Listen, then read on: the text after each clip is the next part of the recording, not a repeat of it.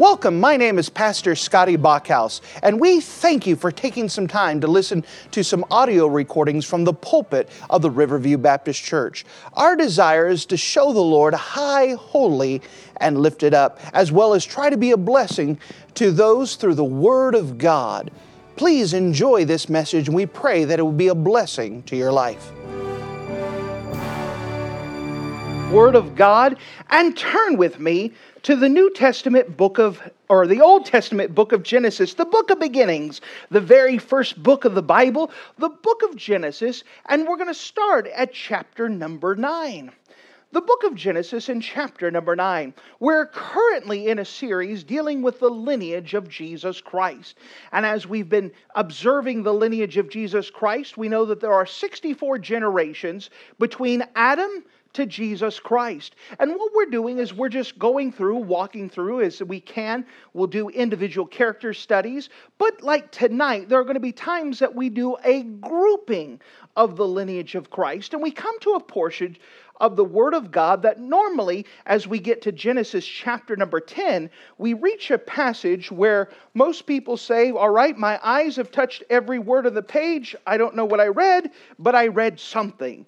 And we would like to try to make that clear tonight. But before we tackle Genesis chapter number ten, we have to start in Genesis chapter number nine. The book of Genesis chapter number nine, and we need to see right after Noah gets off the ark, him and his three sons, that God gives several commandments, a specific commandment specifically, that we have to address. So notice with me, if you don't mind, the book of Genesis chapter nine, and notice with me in verse number one. Genesis chapter nine and verse number one. And God blessed Noah and his sons, and said unto them, be fruitful and multiply, and replenish the earth. If you don't mind, jump down to verse number eighteen. Genesis chapter nine, starting at verse number eighteen. And the sons of Noah that went forth of the ark were Shem and Ham and Japheth. And Ham is the father of Canaan. These are the three sons of Noah, and of them was the whole earth overspread. And then notice with me in chapter ten and verse number one. Now these are the generations of the sons of Noah, Shem, Ham, and Japheth, and unto them were the sons were sons born after the flood. And then all the way through chapter ten, it gives a lineage, a grouping of of names that are come from these three sons. And oftentimes we call this lineage found in Genesis chapter number ten, we often call this the table of nations, because it is out of this lineage in Genesis chapter ten that we have the different people groups that we found listed in all the Bible that are mentioned in seed form, descendant form, their very first ancestors, the fathers of these people, found in Genesis chapter ten, and we often, once again, we call this the table of nations. If you don't mind, let's go to the Lord together and let's pray. Dear Heavenly Father, thank you so much again for you being a wonderful God. And again, I know that this is a lot of information, but I'm asking that we could organize our thoughts to have an understanding of world history, that we could understand where these people came from, we could understand the importance of this lineage, but Lord, we could also learn more about you. And as we learn more about you, we could also learn more about mankind. And I'm asking that you would help us to understand and properly apply this for our own purposes. Lord, help us now. Fill me with your Spirit. You get your work accomplished. And again, let it be clear and let it be understood. Thank you, Lord. In Jesus' name we pray. Amen. Now, again, as we mentioned, Genesis chapter ten gives uh, what we would call the table of nations. And what it does is it gives a listing of the descendants of Noah's three sons. First of all, we would have Japheth, that is found in the first five verses of Genesis chapter ten. Japheth had seven sons, and his descendants are going to settle in Europe and in Asia. So Japheth is going to be the father of the people that settle in Europe and settle in Asia. If you have a European descent, you are probably from the lineage of Japheth. Then after that, we would have Ham, that is listed in Genesis chapter ten, verses six through twenty. And he has four sons. Ham has four sons. And these grouping of people are going to settle in southwest Asia, inside of Canaan, and also Africa. So often we would call this the Middle East area. This is where this grouping of people is going to settle. And then at the end of uh, the book of Genesis, chapter number ten, we have the lineage of Shem. Shem has five sons, and once again, they settle in the immediate Middle East.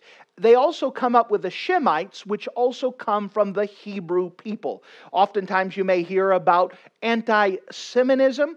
That's another way of saying against the family of Shem.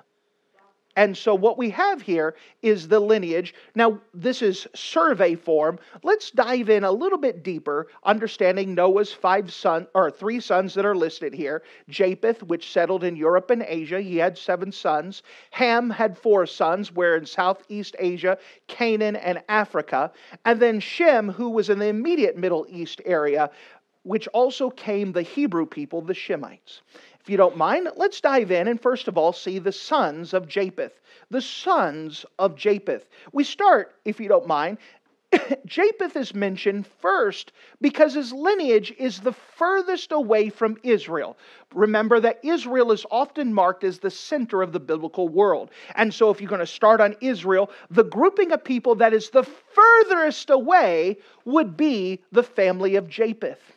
These people had less interactions with the Hebrew people, especially in the Old Testament. So you're not going to see a lot of interactions. So because they're uh, more distant, they are...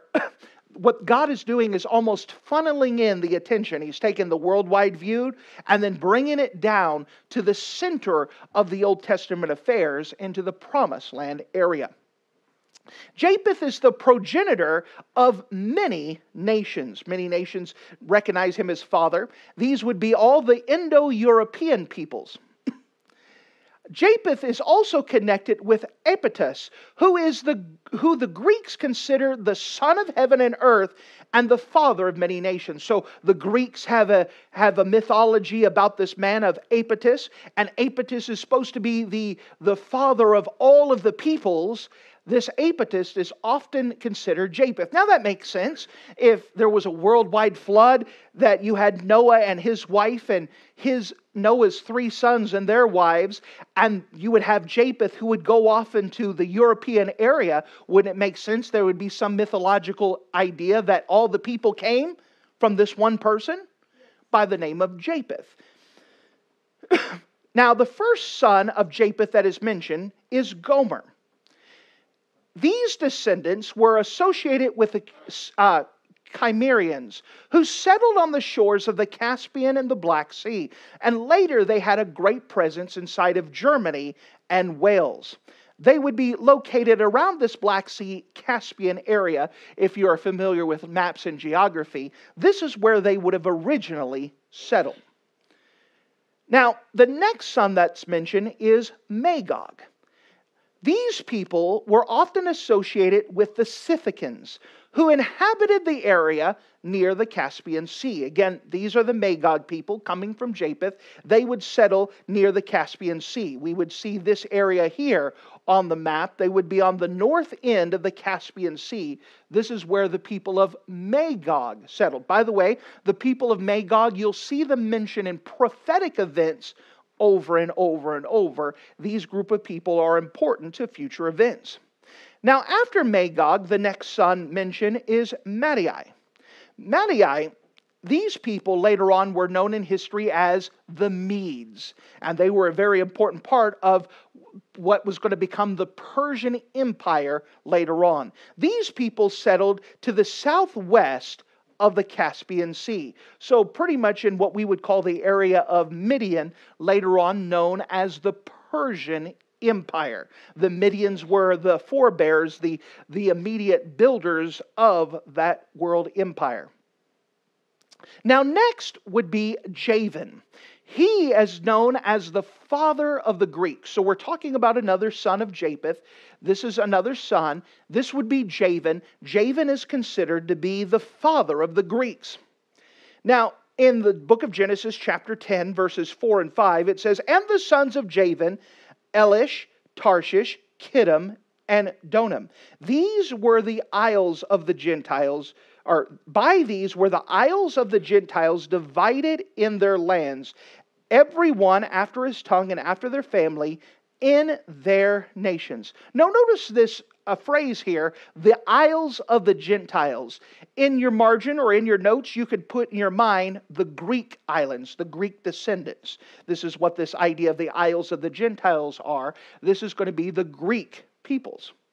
Now the name of Javan was used for the Ionians who dwelt in western Asia Minor. We know Asia Minor is Turkey. These um, descendants were the Ionians. Now the Ionians are important inside of history, if you like those type of things.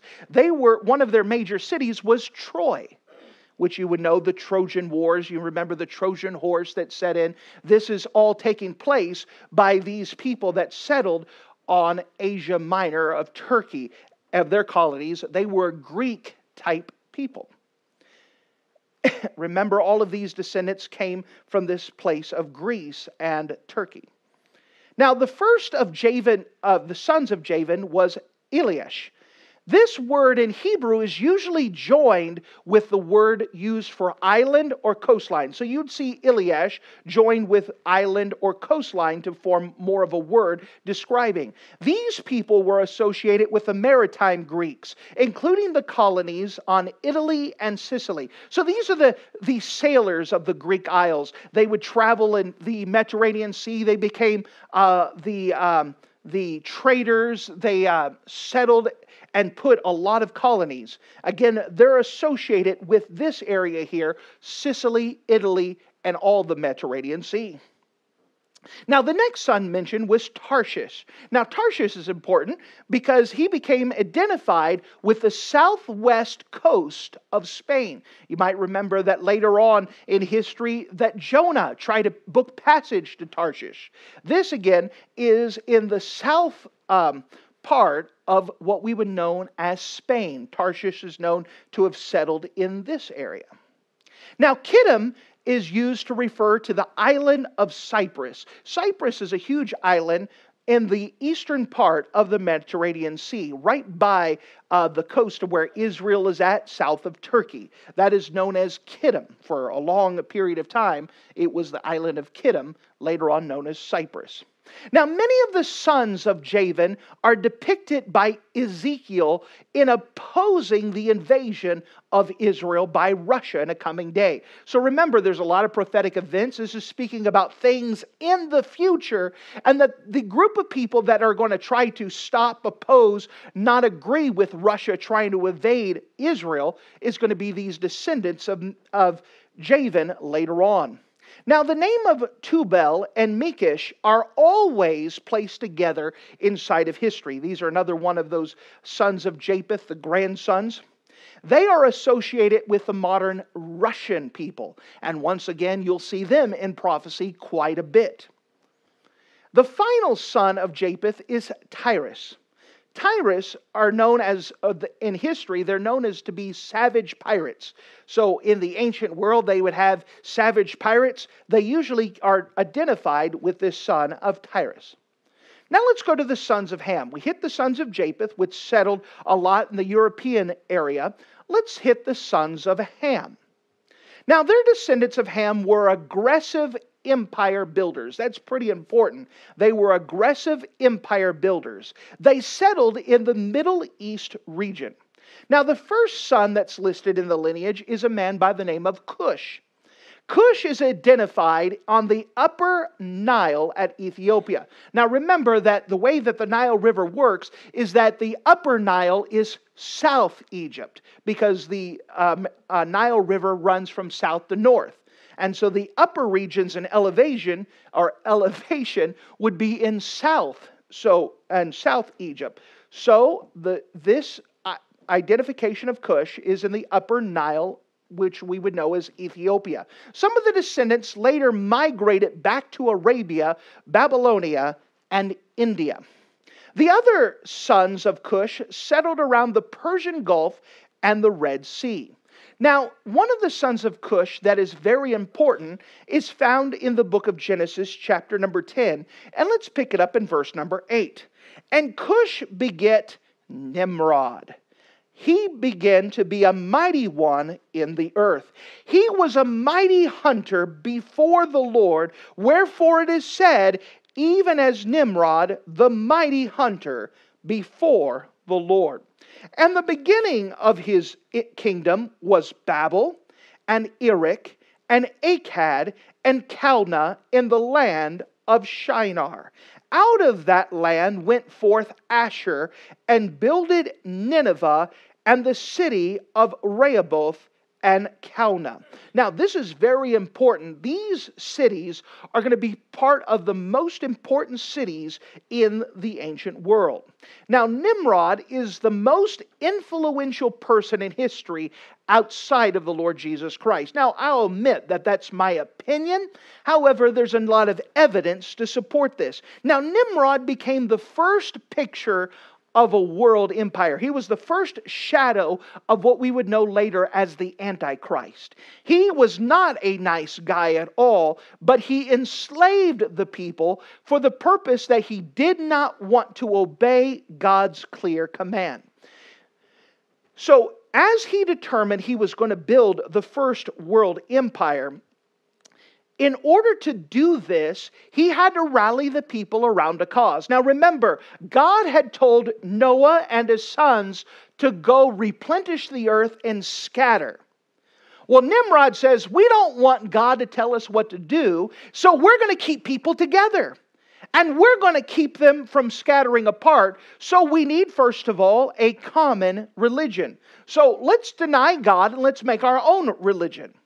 And then we need a common project. So let's build a tower as high as we could build it, and let's join our efforts together, and we're going to show God he can't tell us what to do. A very nice guy. And again, I'm just understating that he was not a nice guy. Very much the first world empire, but it was under his leadership that the Tower of Babel that we find in the book of Genesis chapter number eleven, it was under his leadership that the Tower of Babel was built. Now, God had given Noah and his sons the command to spread into the earth and multiply to replenish the earth. Instead, Nimrod rebelled against this command and organized an empire and oversaw the building of the Tower of Babel. His efforts set up the future world empires of Assyria and the world empire of Babylon. If you look in Genesis chapter ten again, and the beginning of his kingdom was Babel. By the way, the Tower of Babel was located in a future city that we called Babylon. And Erech and Akkad, Akkad is a very important city in the ancient world. Kaunah, which is going to be part of the Assyrian Empire in the land of Shinar. Shinar is the southern part of Babylon, which we would know uh, today as Iraq, which again is very important in history even today. Out of the land went forth Ashur. From this uh, city you would have the Assyrian Empire and built Nineveh. Nineveh later on became the capital of the Assyrian Empire. By the way, all of this was from the efforts of Nimrod. And because of it, he set the foundation later on that we would see the Assyrian Empire. By the way, class, the Assyrian Empire destroyed the northern kingdom in what year?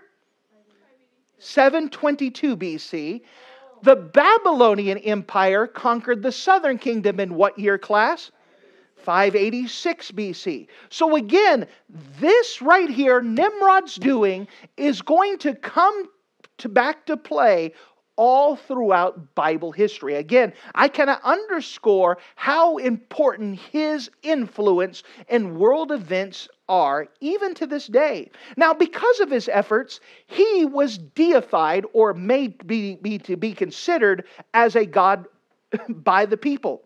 So he was so feared, so revered, that they said, he is Nimrod. He is the sun god. He brings light into our world. Later on, he was killed, and his wife Semiramis, she said, oh, guess what? Nimrod's dead, but now I am having uh, Nimrod I'm having as child, it's actually Nimrod reincarnated. He's going to be risen again. And I'm having it by immaculate conception, meaning I didn't do anything to have this baby. And so the baby was born by the name of Tammuz. And so Semiramis was now worshipped as the mother of God. And thus it carried on throughout the traditions. This began to be the foundations of so many religions from India to Greece, influencing Egypt all the way up to the tribal things. This was the foundational principle for almost all the false religions. I'm getting ahead of myself. Now, out of the worship of Nimrod comes the false gods. By the way, Zeus was an equivalent to Nimrod. Uh, same with uh, um, Ra of Egypt. All these other false gods. Again, I don't want to go too far into the weeds. I've got a whole separate message just on Nimrod. But out of the worship of Nimrod comes many of the other false gods. Many of our modern day holidays come from Nimrod, as well as many of the traditions. For example, the burning of the Yule log was supposed to be originally the burning of Nimrod when he died. The holiday of Ishtar, later on as Easter, was a celebration of the fertility goddess Ishtar, who was also known as Semiramis, also with the idea that Tammuz was risen up again, uh, the child which was Nimrod reincarnated. All of these now play a part in our modern cultures and histories. And again, Nimrod would be settled in what we would call the Iraq area, the land of Mesopotamia, the land between the two rivers of Euphrates and Tigris. Now, after Cush, the next son of Ham mentioned is Mizraim. Now, Mizraim is more important than you probably think. Over ninety times the word Mizraim is used in the Bible and is translated into the word Egypt. Now, Egypt is a Greek word, and we use it because we identify with it. But in the Old Testament times, in the ancient world, when you wanted to go to Egypt, you would say, we're going to Mizraim. Mizraim was the name of Egypt for many, many years, and it was because of its founder, Mizraim. And of course, it was settled in this Egypt area. Now, another one of Ham's sons was Put. Put is associated with the region of Libya. Libya is on the northern part of Africa in the Mediterranean Sea, which again is in the news even in our modern times. Now, the final son to be mentioned of Ham is Canaan. Before Israel would occupy the land, the land was known as Canaan. And of course, we kind of know where Canaan is, the same place where we would have Israel on our maps. The Bible goes on in the book of Genesis, chapter ten, starting at verse fifteen. And Canaan begat Zidon, and the firstborn, and Heth, and the Jebusite, and the Amorite, and the Girgashite, and the Hivite, and the Arkite, and the Sinite. Now, these are going to become some of the people all throughout the Bible lands that you'll see over and over again. Verse number eighteen.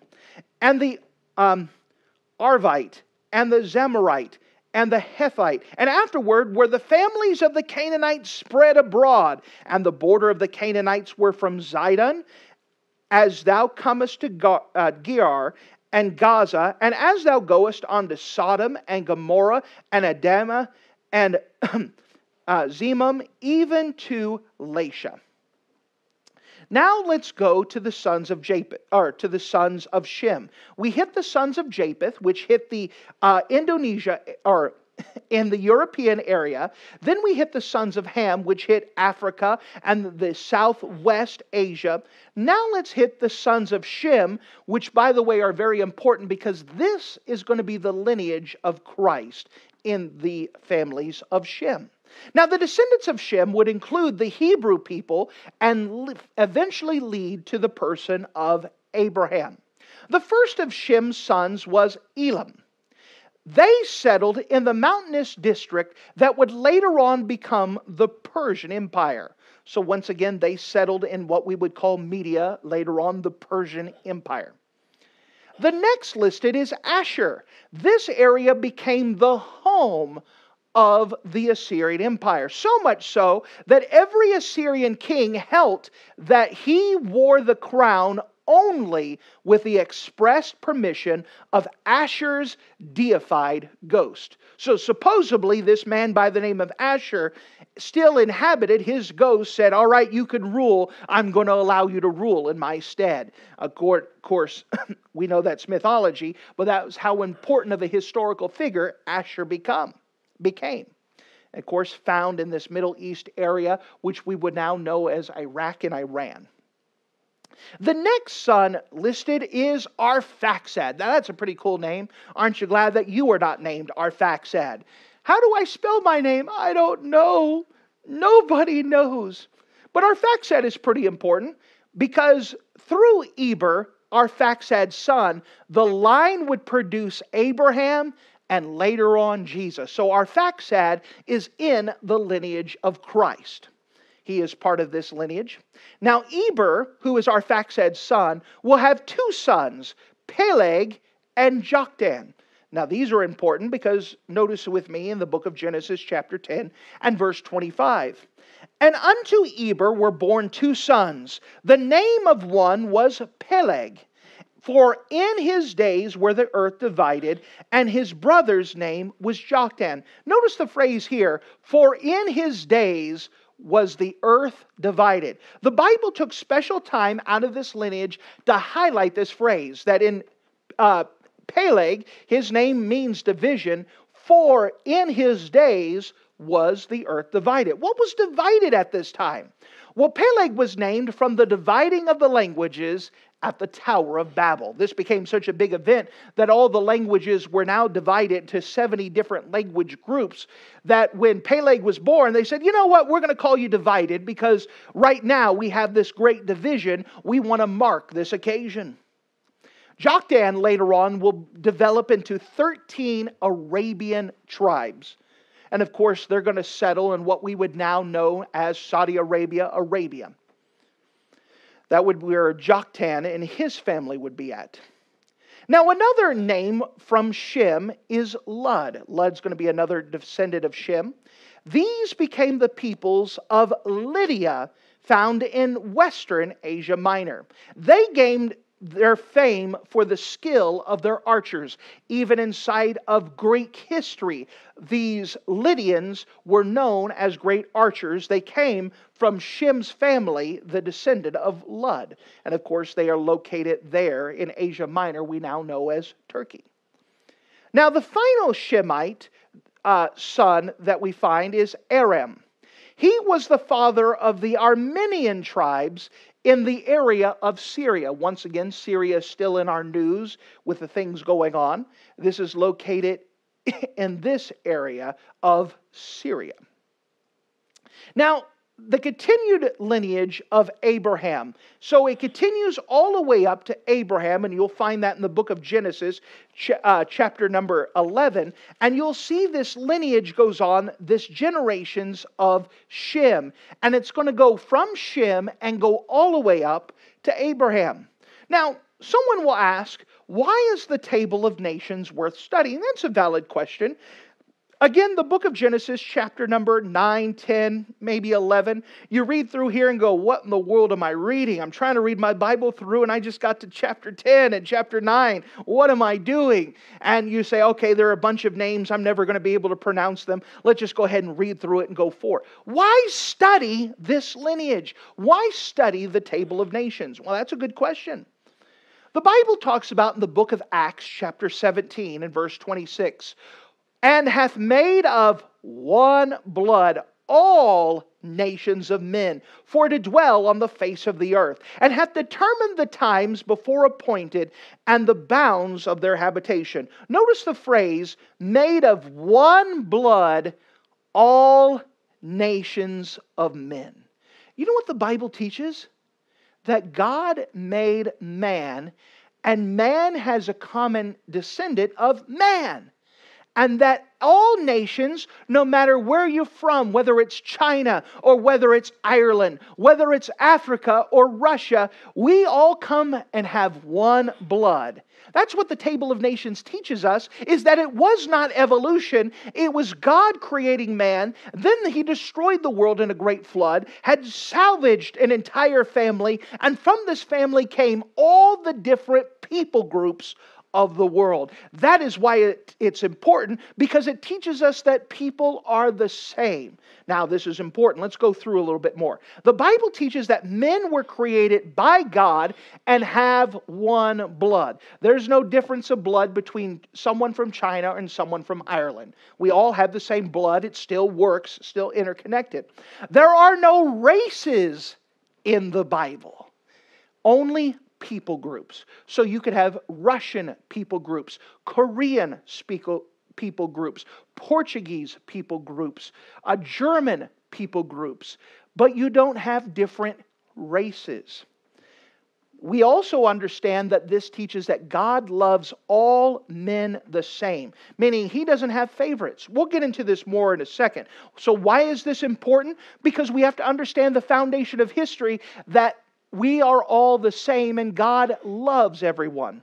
But what about someone who doesn't believe the Bible? What if someone believes evolution? What do the actual textbooks teach kids? What do textbooks teach college people? What does the people who believe in evolution say? Well, one of their most important books that they use would be a book by Charles Darwin called The Origin of Species, a very important book. Without a doubt, you've heard of this book. What does the textbooks have to say concerning the origins of man? Well, notice the title to Darwin's book. His book came out in eighteen fifty-nine. Now, the theory of evolution came long before that, but this book attempts to justify racism that had already been practiced. Notice there's a full title of his book. The Origin of Species is the shortened title. Notice this textbook here. It says that the origin of species by the means of natural selection. Well, that's a little bit longer title, but do you know that's not the full title of the book? What is the full title of the book? The title of the book is The Origin of Species by the Means of Natural Selection, or The Preservation of Favored Races in the Struggle of Life. You know what evolution teaches? That men are not the same. That there are some of you humans that are more evolved than others. And there are some of you that are less evolved than others. Therefore, if you are less evolved, therefore I have the right to treat you differently, because you are not the same as me. That's what Darwin's book taught, and that's what evolution and the textbooks taught. Now, we know that in the last two years especially, racism has become a very big deal. Well, it is not the biblical worldview. It is the worldview that is taught by evolution and the textbooks. Notice again, here's another copy, The Origin of Species, and the, by the means of natural selection, or the preservation of favored races. This is the title of the book. Now let's dive into this a little bit more. Now, Darwin thought natives were just advanced animals. This is what he taught. In fact, let's see some quotes from Darwin. At some future period, not very distant as measured by centuries, the civilized races of man will almost certainly exterminate and replace the savage races throughout the world. And thus, from the war of nature, from famine and death, the most exalted object which we are capable of conceiving, namely the production of higher animals, directly follows. By the way, this is Charles Darwin, the father of modern evolution, who is saying, by the way, not all of you humans are the same. Some of you are less involved, and it is nature's responsibility to wipe you out, because you are not the same as us higher evolved people. By the way, Darwin's book came out in eighteen fifty-nine. In the United States in eighteen fifty-nine, we were still selling people as slaves.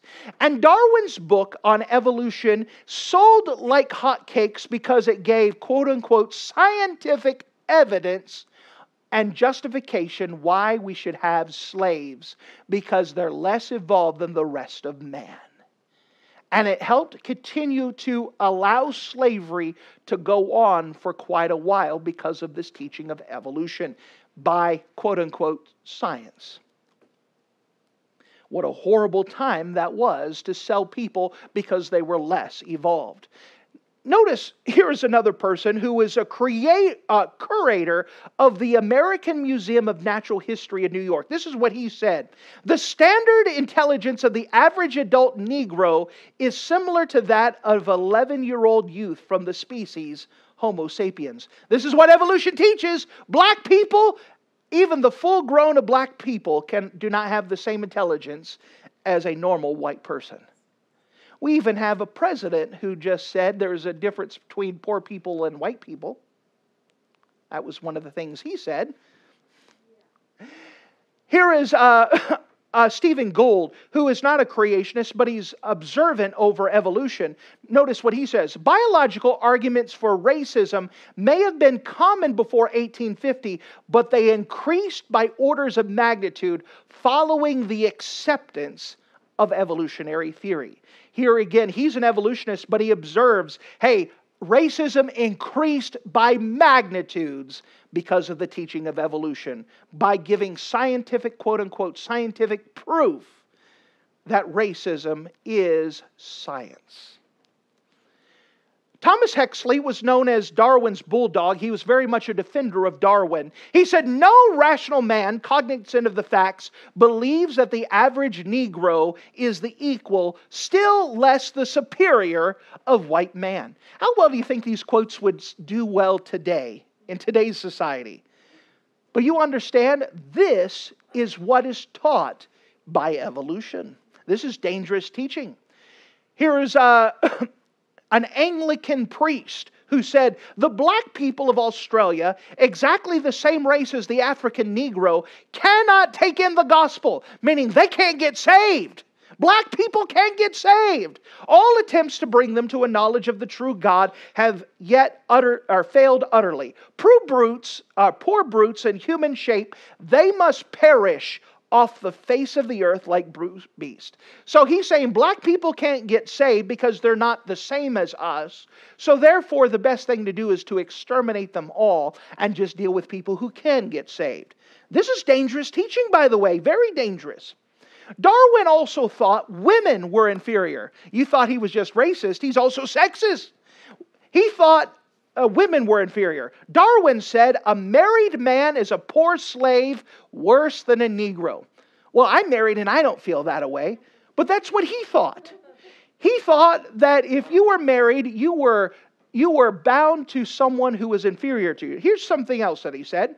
The chief distinction between the intellectual powers of the two sexes is shown by man's attaining to a higher eminence and whatever he takes up than can a woman. Whether requiring deep thought, reason, imagination, or merely the use of senses uh, and hands, the average mental power in man must be above that of a woman. By the way, this is one of the textbooks that's used, Descent of Man by Darwin, which is used to prove evolution in the book. You could tell the uh, liberal folks haven't read the book.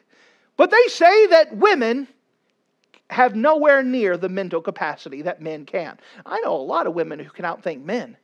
Smart, intelligent, inventive, creative. They're just as equal as, as man. Probably more so in a lot of places, if you wanted to be honest. He goes on in the book, thus man has ultimately become superior to woman in poetry, strength, and voice, et cetera. This is the uh, father of evolution, by the way, who says man is not created equal. We're all evolved different ways. That the greatest evolved is man, preferably white. Then after that, women, definitely not black people. This again does not fit well today. But where does this stuff come from? It comes from evolution, teaching this idea of evolution. Doctor Henry Morris, who is a creationist, by the way, he said it's important to remember that true racism has its roots in the theory of evolution. The Bible does not once recognize the existence of different races or even the very concept of race. The latter is strictly a category of evolutionary biology. By the way, he's correct. Where does the term race come from? Evolution, not the Bible. It is an evolutionary term of categorizing who is more evolved than another. What does the Bible have to say about this? Well, the Bible says in Second Peter chapter three, verse nine, "The Lord is not slack concerning His promise, as some men count slackness, but is long-suffering towards us word, not willing that any shall perish, but that all should come to repentance." The Bible says that God created all men, and all men were created special by God, and that we have different people groups that descended from the God, man God created. We were not evolved. There is no one who is more evolved than another person. And because of that, God is not willing for any human being, whether they are male or female, whether they are Chinese, Korean, European, German, American, Brazilian, He's not willing that any single one of them should perish, but all should come to repentance. The idea of biblical creationism, the idea of what the Bible says, is that it doesn't matter what your skin color is. It doesn't matter if you're a male or female. The truth is, God loves you. And He doesn't want a single person to go to that awful place called hell. That when Jesus died on the cross, He died for all mankind, no matter who it is. So therefore, if we're going to have a biblical worldview and we're going to have the mind of Christ, therefore we got to have the same heart that God does, that we're not willing that any shall perish. But it doesn't matter what color their skin is. It doesn't matter who they are or where they're from. We need to give them a gospel witness because God loves them. That's what the Bible has to say. If you don't mind, let's go to the Lord together. Let's pray. Dear Heavenly Father, thank you again for you being a wonderful God. And thank you so much that you love all men. For God so loved the world that He gave His only begotten Son, that whosoever, and I'm so glad that whosoever includes me, and whosoever includes any person that is alive, that you want them to come to know you as Savior, that you're not willing that any should perish, but also come to repentance. Lord, I'm asking that you would help us to be biblicists, and that we would understand that racism is not something that is lining up with what the Bible says. But you would help us to be willing to witness to anyone. That we would have a determination whether they're black, brown, yellow, orange, green, purple. That whatever they are, Lord, that you would help us to be able to witness to each and every one of them because you love them. I'm so thankful that we don't have to deal with who's more evolved than others. We don't have to get in that fight. All we have to do is say that God loves everyone and practice that with our lives. Lord, I'm just asking that you would use us to strengthen and encourage our church, that we would be willing to witness to anyone and everyone. Maybe you have someone in mind. Maybe they're a little bit different. Maybe they're a little bit strange. Maybe they're a different culture, different background, different belief, but you know that they're not... They're not saved. They've never accepted God's love and forgiveness that He offered them. Maybe you have an individual in mind. What I would like you to do tonight is take God's promise that He's not willing that any shall perish, but all shall come to repentance. And you would lay that person down at the foot of the cross, that you would bring their name up to God in the throne room of grace and say, Lord, please do what it takes to let and name that person come to know Christ as their Savior. Beg God to save their soul, and then look for opportunities for you to be used as a vessel to see God answer that prayer.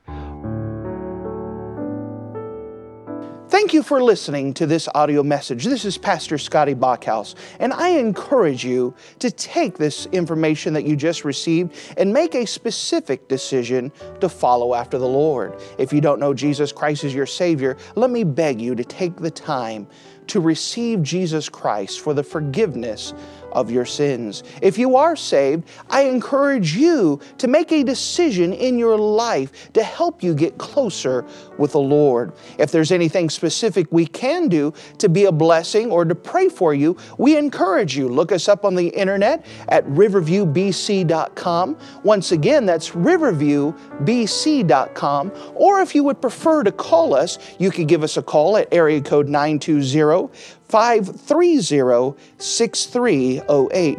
Once again, that number is nine two zero, five three zero, six three zero eight.